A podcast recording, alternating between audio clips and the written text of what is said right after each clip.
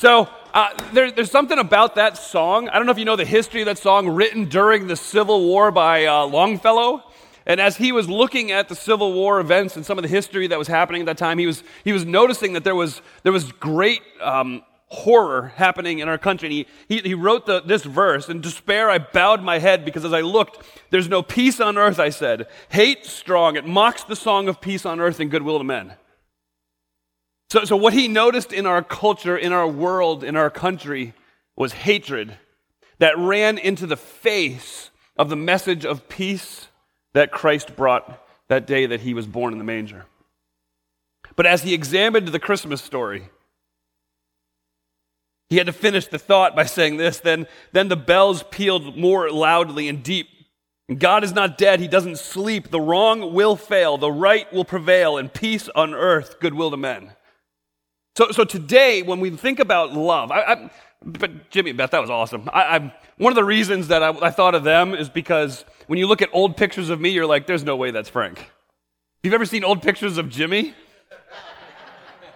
he and I go to the same barber now, so you know we fixed all that. But, but, but, but uh, the, the reality is, in the circumstances that we find ourselves in, and most of the time, it's our own fault. But in the circumstances we find ourselves, we often question so, where's this peace you spoke of? Where's this love you spoke of? And I don't think it's, it's more clearly communicated anywhere in Scripture than in that passage that they read this morning in, in Luke chapter 2. I'm going to read it again to, to keep it in our minds. So if you have your Bibles, go ahead and turn there. Luke chapter 2. It's a very, very familiar passage, particularly this time of year.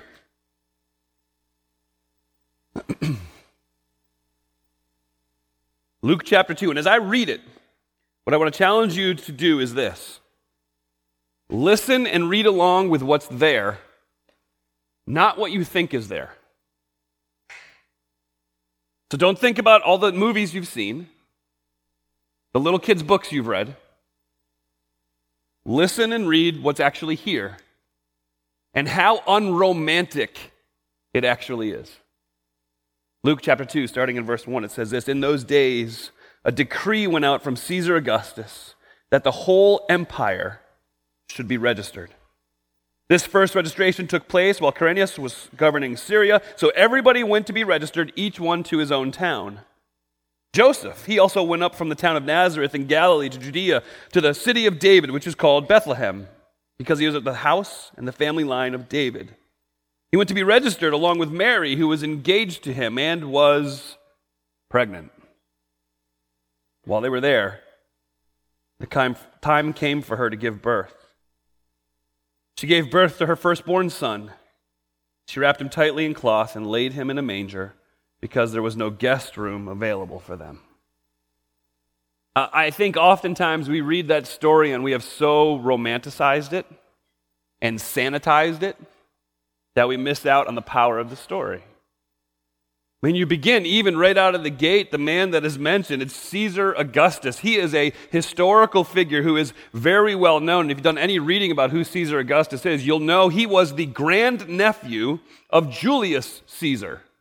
And, and Julius Caesar took an affinity to his, his grand nephew and, and, and treated him like a son, so much so that when, when this young man, whose name originally was Gaius Octavius, when he became 20 years old, Julius Caesar adopted him as his own son.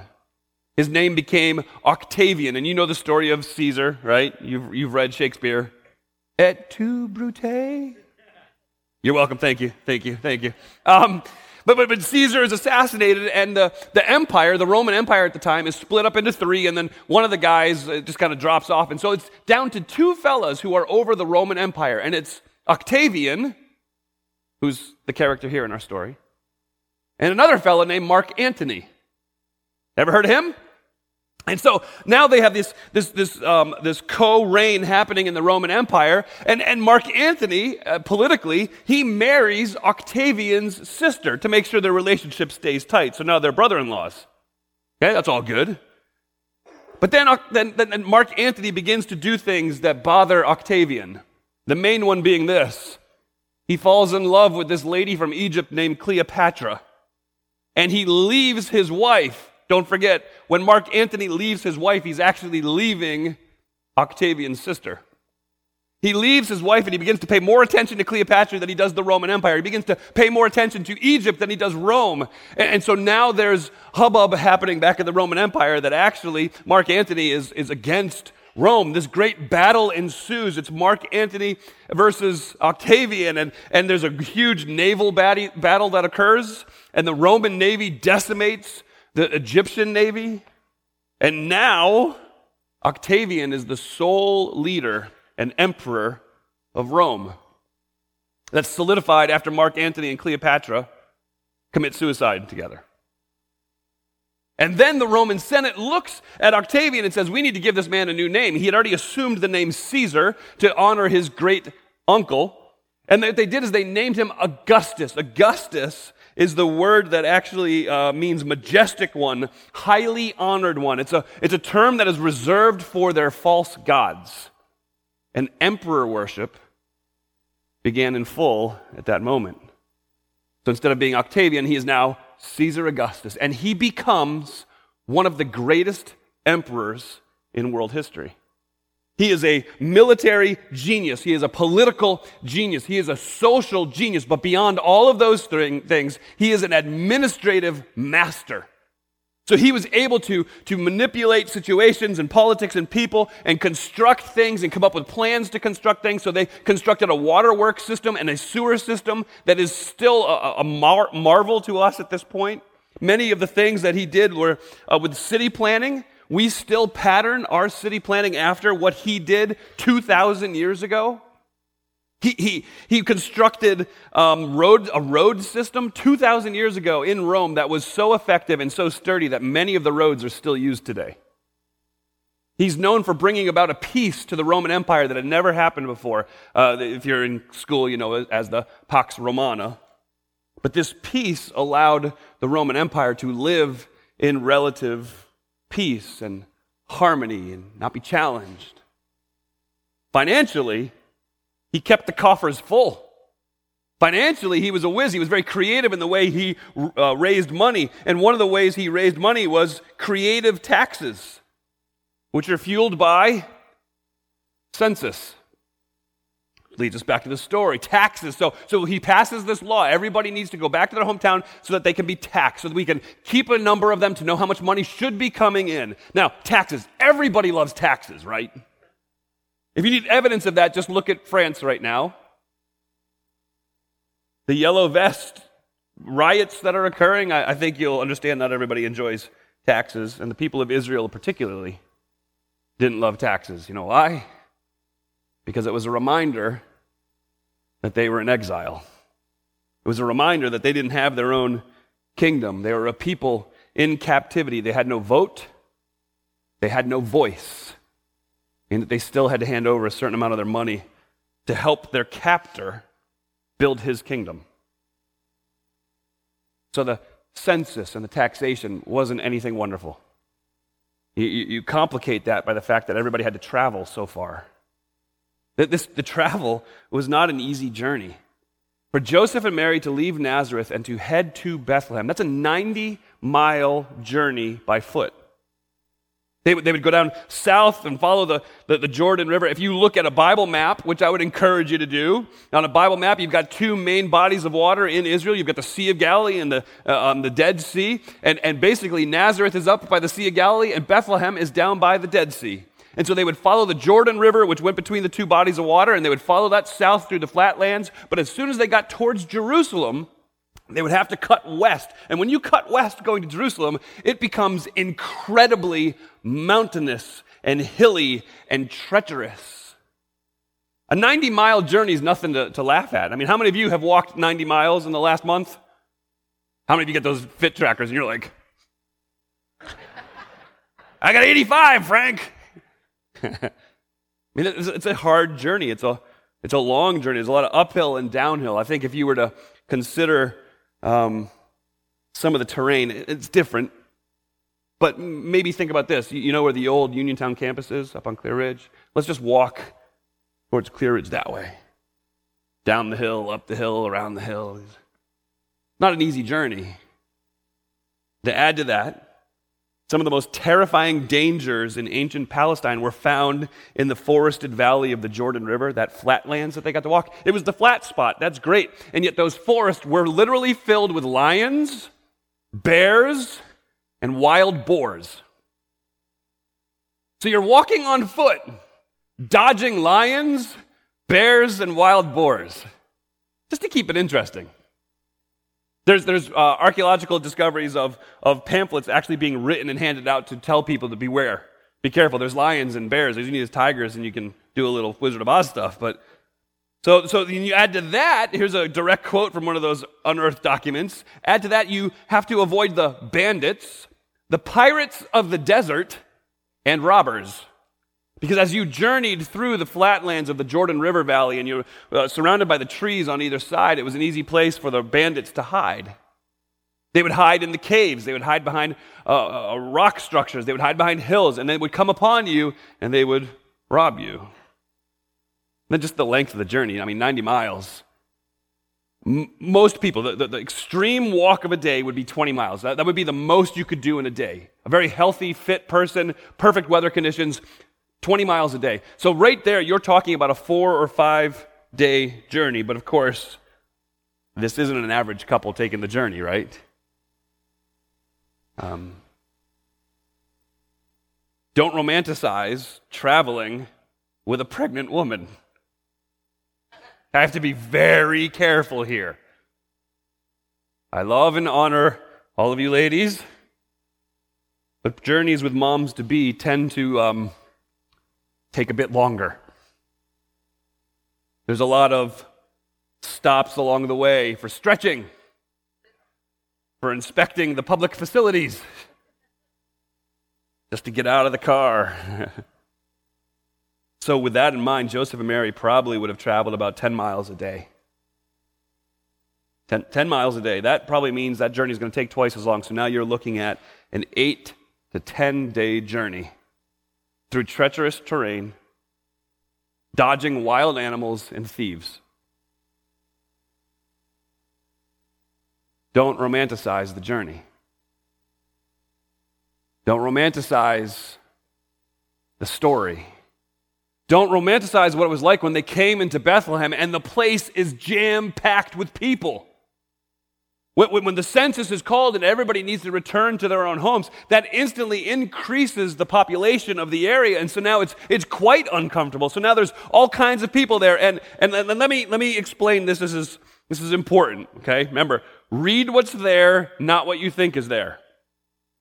We need to stop demonizing this mythological creature called the innkeeper. He doesn't exist. There, there's no innkeeper. But in most movies, you've got this grumpy old man standing at the door going, right? But there, there's no innkeeper. Why is there no innkeeper? Because actually, when you look at the word that's used here, uh, there's no guest room available for them. That's actually probably a more accurate translation of that word. So, so in our head, here's the problem: is we're Americans and we live in the 21st century, and so when we think about inns, we think about hotels, the Holiday Inn. And so we, we're checking into town. We have no place to stay. This is obviously not where we're from. So we're just going to, we'll take a room for five nights, please. But, but you can't think hotel or motel. You can't even think Motel 6. Okay. It's not even on that level. Okay.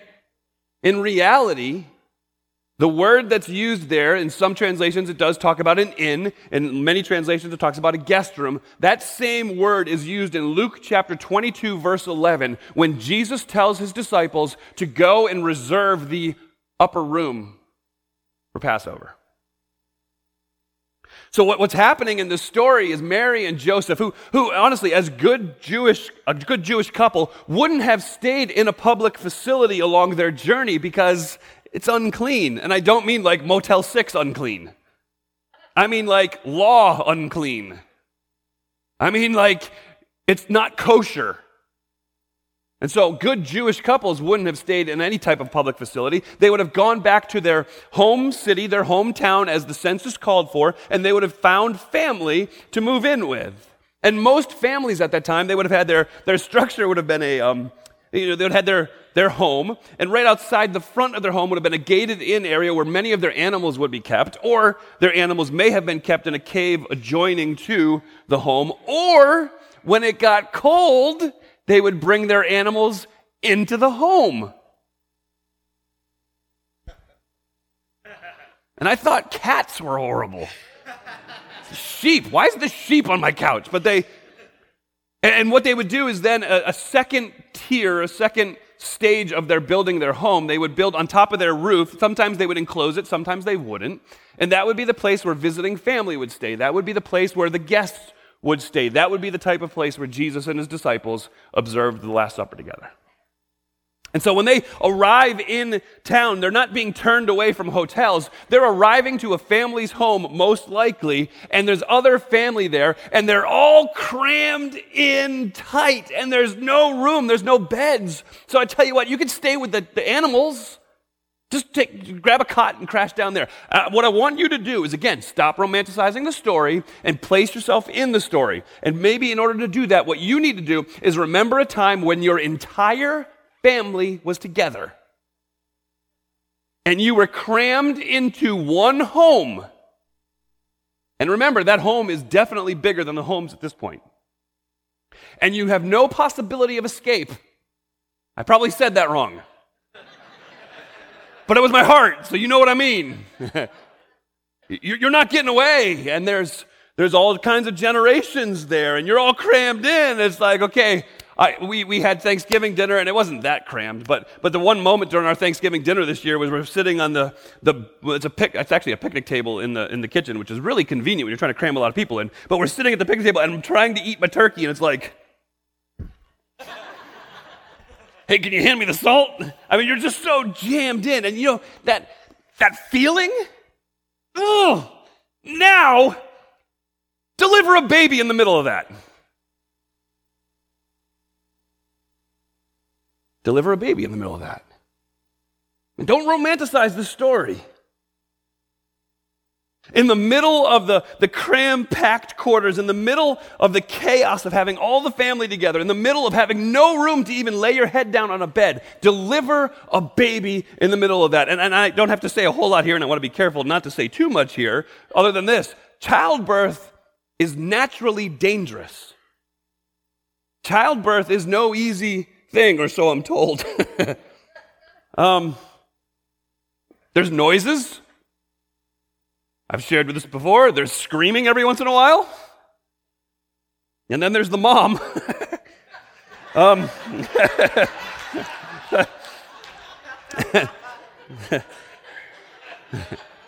so, so, so don't, don't romanticize this. There's no epidurals. There's no epidurals. There's no pain medication. And, and, and, and, and I guess, okay. So, what I find very interesting is even with epidurals and pain medication today, ladies, when you find out another young lady is pregnant, somehow you all come out of the woodwork with the worst pregnancy stories ever. Why do you do that? Like, yeah, let me tell you about all the horrible things that could happen. What a great encouragement you are. so, no pain medicine, no epidurals, just lots of pain in a very crowded space. And the only thing more complicated than delivering a baby in the middle of that, having the actual baby in your arms in the middle of that. I don't know if you're paying attention, but new babies are loud, disruptive, inconsiderate. They're disgusting at times. There's things and fluid and stuff that happens. It's gross. They're horrible roommates. to say it like that, horrible roommates. But let, let's look at it this way, though. A brand new mom, age 13, maybe 14, not at home. A new baby is terrifying. You all know that. For any of you that have had children, your firstborn is one of the most terrifying experiences you've ever had. Every, every breath that sounds a little different, every sniffle, every hiccup, every cough, I mean, you, you, hear, you hear just that faintest noise in your firstborn, and you are there over the crib immediately, like, make sure, okay, check, make sure it's breathing, okay, he's good, okay, good. Which changes dramatically by the time you're on your fourth kid. because it's like, bam, what was that? Oh, you ran into the wall? You'll be fine. Same thing happens, I don't know if you've noticed it with videos and pictures. Your first kid, it's like, video. I still hate watching video of our oldest not because of him, but because I'm the one videoing him. I'm watching it like, Frank, turn off the video camera. We don't care. He hasn't moved. Look, it's the baby. And by the time you get to the fourth kid, it's like, I think we have a picture of you here around somewhere. I'm not sure.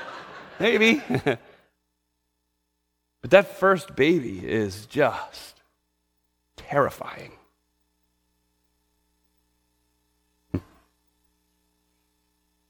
Then you add to that, where are we going to put this kid? There's already no beds. I got an idea. Let's, let's put it in the manger. Now, when you say manger, you've pretty much already romanticized that in your head. Because we picture this cradle that has fresh straw in it, that's perfectly fanned out and, and, and is wonderfully cushioning for the young child.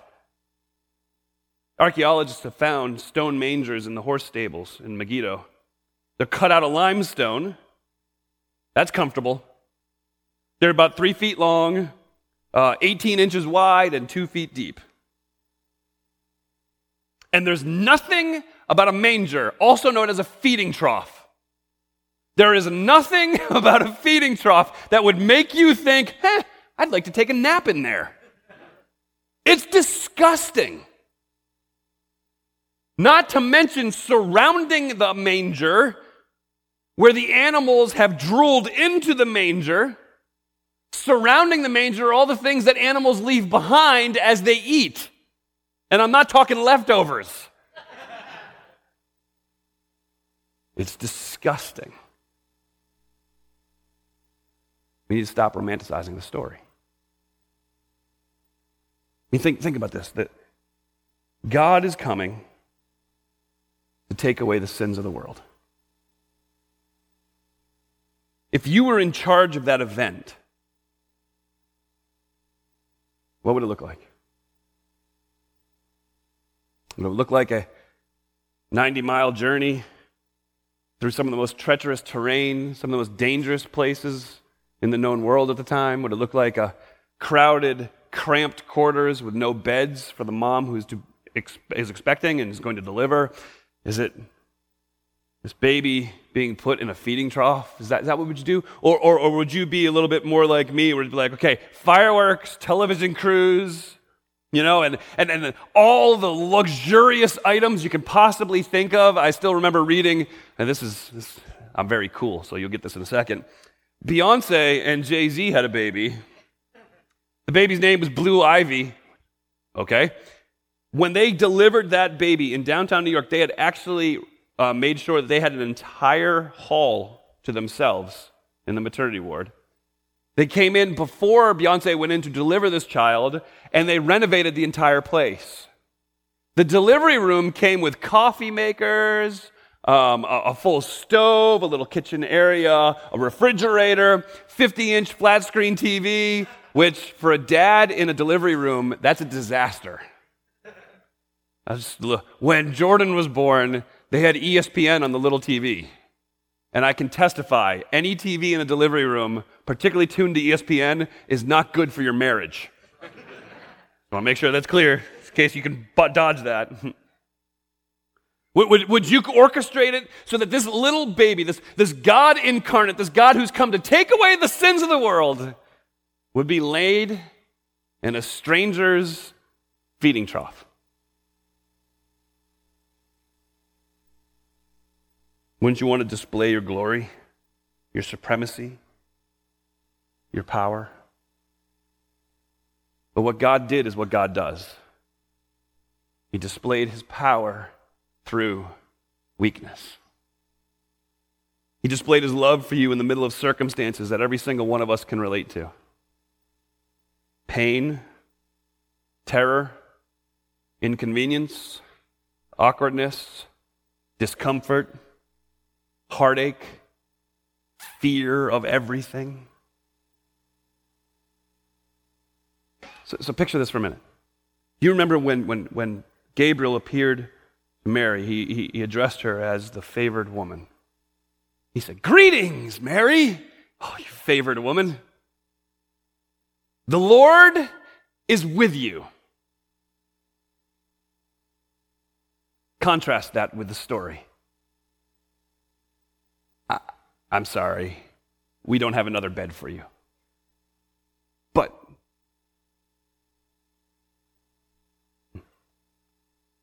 he will be called great, the Son of the Most High. I guess you could take him and put him in the manger over there. See, the very circumstances that Mary found herself in would have been easy for her to begin to doubt God's presence, to doubt God's care, to doubt God's promises, to doubt God's love for her. But that's not any different than you and I, is it? We know, the Bible says clearly, God loves us, that He'll never leave us or forsake us. Right? Okay. So when you hear that from the voice of God, what happens when you hear from the doctor? Cancer. And there's nothing we can do.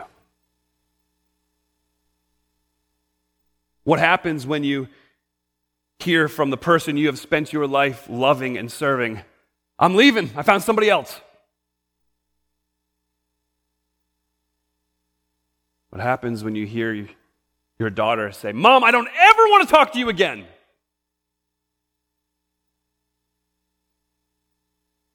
What happens when you get that heartbreaking phone call from your daughter? Says, Daddy, I'm pregnant.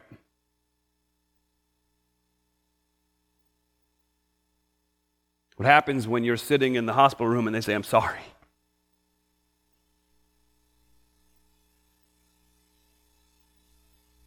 Can't do anything. I love you. I will never leave you or forsake you.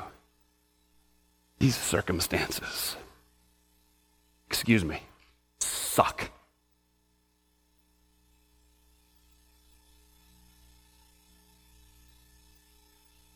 Does that make this less true?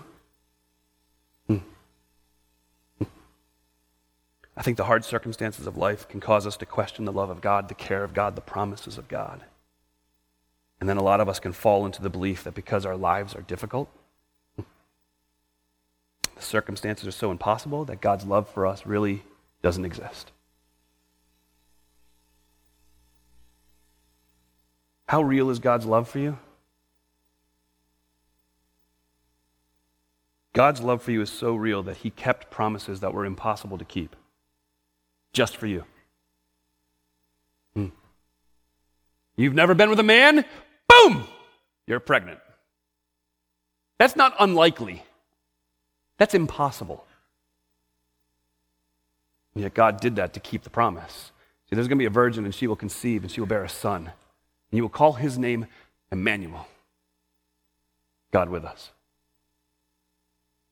God moved in the emperor of the world. I mean, you got to understand that. that. Caesar Augustus, he's the emperor of the known world at the time. He moved in the heart of the emperor of the world to get little Mary, who was very pregnant, and her husband Joseph from Nazareth to Bethlehem.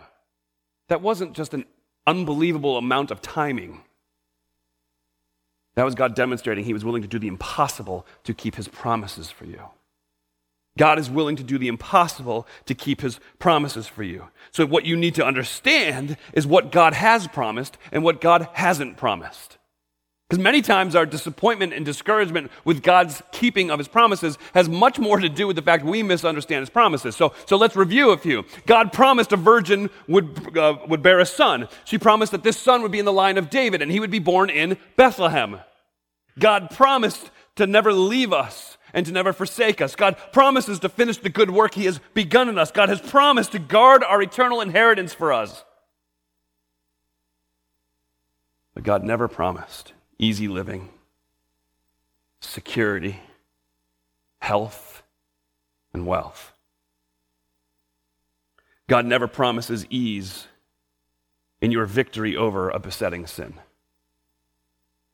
God never promises freedom from trials, but He promises us that in the middle of all of that, He is going to be with you. And He will keep His promise. Because love keeps its promise. Love steps into the middle of the messiest of messes. When you think about that, we, we rebelled against the Creator God by choosing a piece of fruit over Him. We continue to worship ourselves and to set ourselves up on the throne and shove Him out of the way because we're the ones that matter most. And yet He came to rescue us, not being born in glory, but being born in humility. He didn't come to a palace, he came to a manger. He didn't come in silk pajamas. He came and was wrapped with strips of cloth just hold him tight, just like any other peasant. God humbled himself for our sake. He made himself of no reputation, but he took upon himself the form of a servant. Now, think about that a servant that he created. And he took upon himself that form, and he allowed himself to be put to death, even death on the cross. Why? Why would he die for us? Because love sacrifices for the loved. And what God has done is, is done exactly what we couldn't do for ourselves. There is no greater love of this. There is no greater picture of love than this, than a man lays down his life for his friends. And what Jesus Christ did was in the middle of our heartbreaks, in the middle of our pains, in the middle of all of our frustrations, he showed up. Oh, so, okay.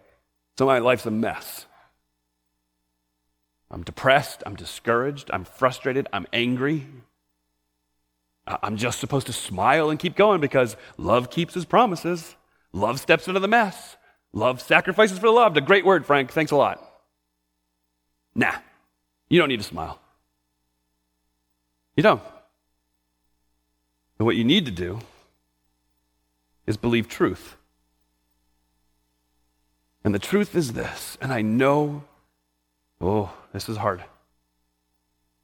You had a far bigger problem than your circumstances just not being good. I know in the middle of it, it doesn't feel like that's possible. But in reality, you had a far greater problem than just your circumstances being bad. You were dead. You weren't sick, you weren't injured, you were dead. There was no breath, there was no brainwave, you were dead.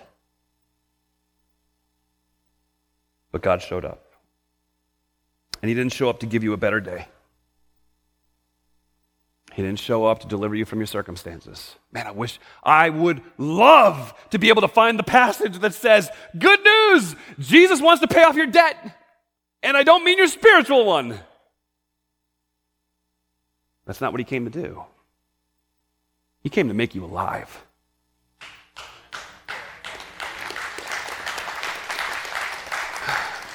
Came to rescue you, set you free, call you his own. In love, God has kept his promises. He stepped into the mess and he sacrificed for those he loved. And I'm going to I'm going to close with a quote. And then I'm going to pray. I don't do quotes. I just steal sayings, but I don't do quotes. So, a great theologian, Martin Luther, said this When I am told that God became man, I can follow the idea, but I just do not understand what it means. For what man, if left to his natural promptings, if he were God, would humble himself to lie in the feed box of a donkey or to hang upon a cross? God laid upon Christ the iniquities of us all. This is that infinite mercy of God, which the slender capacity of man's heart cannot comprehend and much less utter that unfathomable depth and burning zeal of God's love toward us? Who can sufficiently declare this exceeding great goodness of God. You are loved. Would you pray with me? Father, thank you for a love that we really can't even comprehend. I think Luther says it so well. We, we know the facts and we can spew data. But God, to really be able to wrestle with the fact that you showed up for us. There's no greater picture of love. Lord, I ask that you would give us grace for the moment. It's all we can handle is the moment. May we, Father, understand what it is that you have for us, how you loved us. Circumstances being what they are. Lord, may we rest in the reality that the name Emmanuel doesn't mean I have a good day tomorrow. It means I live at peace with you for eternity. It's in Jesus' good name I pray. Amen.